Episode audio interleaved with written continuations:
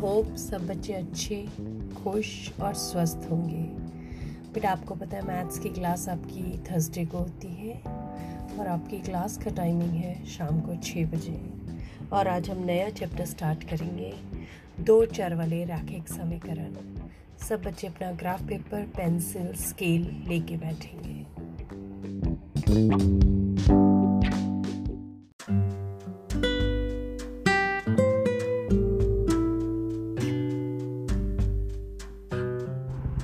Good morning बच्चों.